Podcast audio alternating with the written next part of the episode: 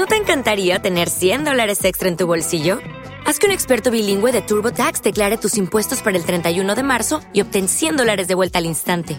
Porque no importa cuáles hayan sido tus logros del año pasado, TurboTax hace que cuenten. Obtén 100 dólares de vuelta y tus impuestos con 100% de precisión, solo con Intuit TurboTax. Debes declarar para el 31 de marzo. Crédito solo aplicable al costo de la presentación federal con TurboTax Full Service. Oferta sujeta a cambios o cancelación en cualquier momento. Los cuentos de la casa de la bruja. Tu podcast semanal de relatos de misterio, ciencia ficción y terror. Cada viernes al caer la noche, un nuevo relato. Si te gusta nuestro contenido, suscríbete. Y si te encanta, hazte fan desde el botón azul Apoyar y accede a todo el contenido extra. Y ahora disfruta de este programa.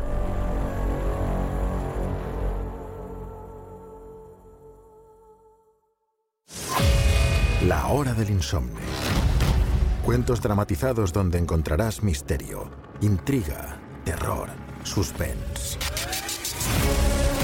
Todos los sábados, Jorgetito Gómez Cabrera te trae una nueva y emocionante historia. Si te gusta nuestro contenido, suscríbete.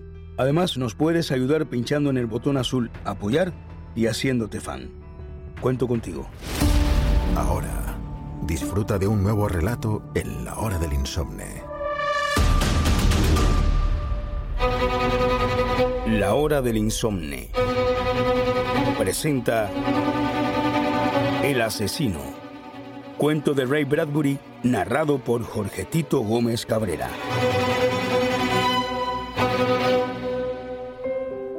La música se movía con él por los blancos pasillos. Pasó ante una puerta oficina.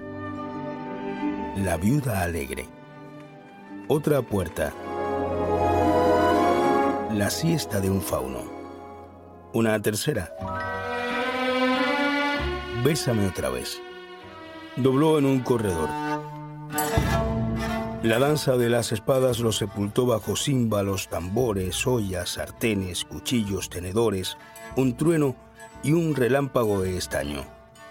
Todo quedó atrás cuando llegó a una antesala donde una secretaria estaba hermosamente aturdida por la quinta de Beethoven. Pasó ante los ojos de la muchacha como una mano. Ella no lo vio. La radio pulsera zumbó. ¿Sí? Esli, papá, no olvides mi regalo. Sí, hijo, sí. Estoy ocupado, No quería que te olvidases, papá. dijo la radiopulsera. Romeo y Julieta de Tchaikovsky cayó en enjambre sobre la voz y se alejó por los largos pasillos. El psiquiatra caminó en la colmena de oficinas, en la cruzada polinización de los temas.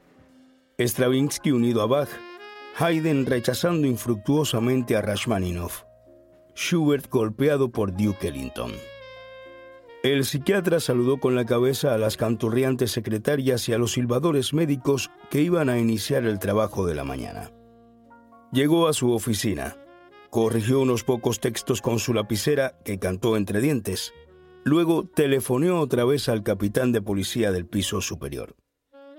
Unos pocos minutos más tarde, parpadeó una luz roja y una voz dijo desde el cielo raso.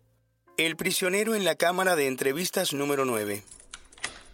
Abrió la puerta de la cámara, entró y oyó que la cerradura se cerraba a sus espaldas.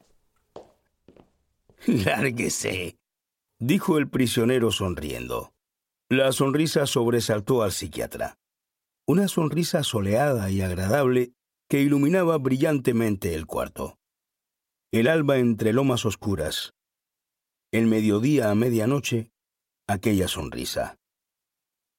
Los ojos azules chispearon serenamente sobre aquella confiada exhibición de dientes.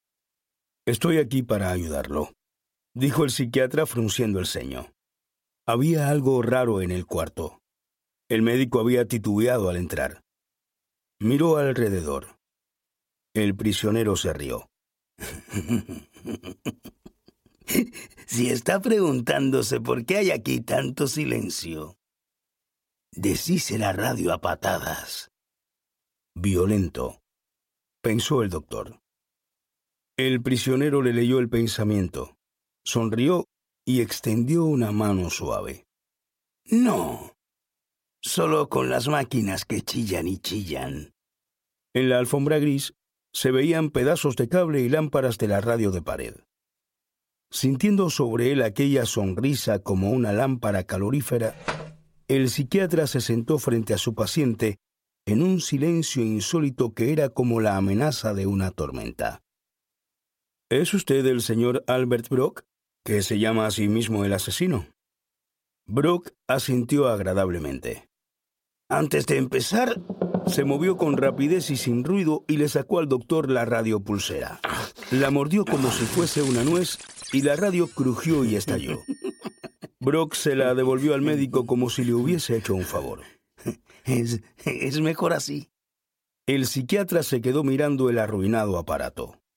Su cuenta de daños y perjuicios está creciendo. No me importa, sonrió el paciente. Como dice la vieja canción, no me importa lo que pasa. el hombre tarareó. ¿Empezamos? dijo el psiquiatra. Muy bien. Mi primera víctima, o una de las primeras, fue el teléfono. Un crimen espantoso.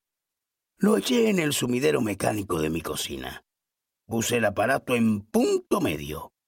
El pobre teléfono murió por estrangulación lenta. Luego maté a tiros el televisor. dijo el psiquiatra. Le disparé seis tiros en el cátodo. Se oyó un hermoso tintineo, como una araña de luces que cae al piso. ¿Te está gustando este episodio? Hazte fan desde el botón Apoyar del podcast de Nivos. Elige tu aportación y podrás escuchar este y el resto de sus episodios extra. Además, ayudarás a su productor a seguir creando contenido con la misma pasión y dedicación. O'Reilly Auto Parts puede ayudarte a encontrar un taller mecánico cerca de ti. Para más información, llama a tu tienda O'Reilly Auto Parts o visita oreillyauto.com.